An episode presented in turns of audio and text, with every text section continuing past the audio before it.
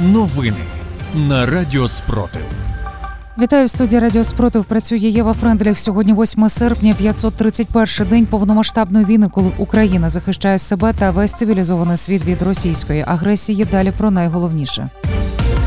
Окупанти обстріляли Херсонщину та влучили по будівлі пункту незламності. В Нікополі під обстріл потрапили два ліцеї та приватні будинки. Росіяни на тимчасово окупованих територіях шантажують українців пенсією. Далі про ці та інші новини у випуску детальніше.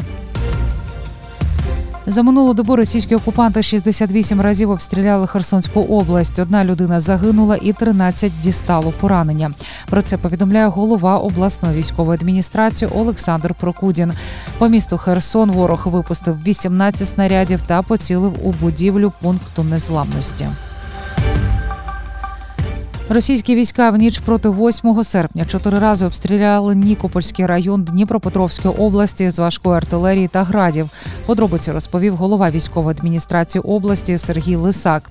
Цитую у Нікополі пошкоджені одразу два ліцеї, понівечена адмінбудівля, ще 12 приватних будинків, дві господарські споруди, авто, газопровід та чотири лінії електропередач. У Покровській громаді снаряди агресора побили енергетичний об'єкт. Головне всюди обійшлося без загиблих та постраждалих.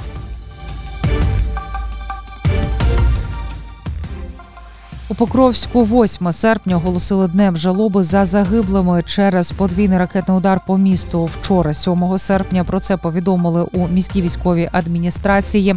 Внаслідок обстрілу загинуло семеро людей. Ще 67 зазнали поранень. На місці подвійного ракетного удару в Покровську триває розбір конструкції зруйнованого будинку у п'ятиповерхівці, куди поцілила Перша ракета жили дві сотні людей. В будинку пошкоджені всі 60 квартир. Про це повідомив начальник МВА Сергій Добряк. Вчора, 7 серпня, росіяни атакували Куп'янський район на Харківщині. Відомо про двох загиблих та п'ятеро поранених. Про це повідомив голова МВС Ігор Клименко. Внаслідок ударів авіабомбами загорівся приватний будинок. Загинули 45-річна жінка і 65-річний чоловік. Ще двоє цивільних отримали травми, коли на місце влучання приїхали правоохоронці та надзвичайники. Противник здійснив повторний обстріл касетними боєприпасами.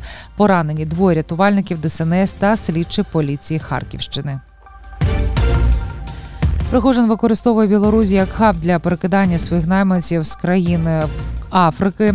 Про це повідомляє центр національного спротиву. Табори, які розгорнуті на території Республіки Білорусь, використовуються пригоженим для перепідготовки вагнерівців.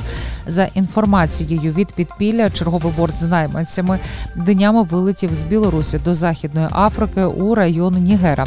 Процес перепідготовки вагнерівців на базі таборів ВРБ триває. Таким чином Вагнер виступає експортером війни з України по всьому світу. Наголошують у центрі національного спротиву. Росіяни на тимчасово окупованих територіях Донецької області не видають пенсії громадянам пенсійного віку, якщо у них немає російського паспорта. Крім цього, міністерство внутрішніх справ РФ поповнюється співробітниками з так званих ДНР. Про це повідомив речник генштабу ЗСУ Андрій Ковальов в ефірі телемарафону. США 8 серпня оголосять про новий пакет військової допомоги Україні на 200 мільйонів доларів. Про це повідомляє Reuters. Адміністрація Байдена починає розподіляти понад 6 мільярдів коштів, виявлених після того, як через бухгалтерську помилку Пентагону було завищено вартість мільярдної допомоги Україні. Очікуване виділення 200 мільйонів доларів і стане першим траншем з тих понад 6 мільярдів доларів. За добу українські воїни знищили 560 російських окупантів. Більше за новинами слідкуйте в телеграм-каналі Радіо Спротив. З вами була Єва Френдріх. Зігріваємо один одного любов'ю. Віримо в сили оборони України, і все буде Україна.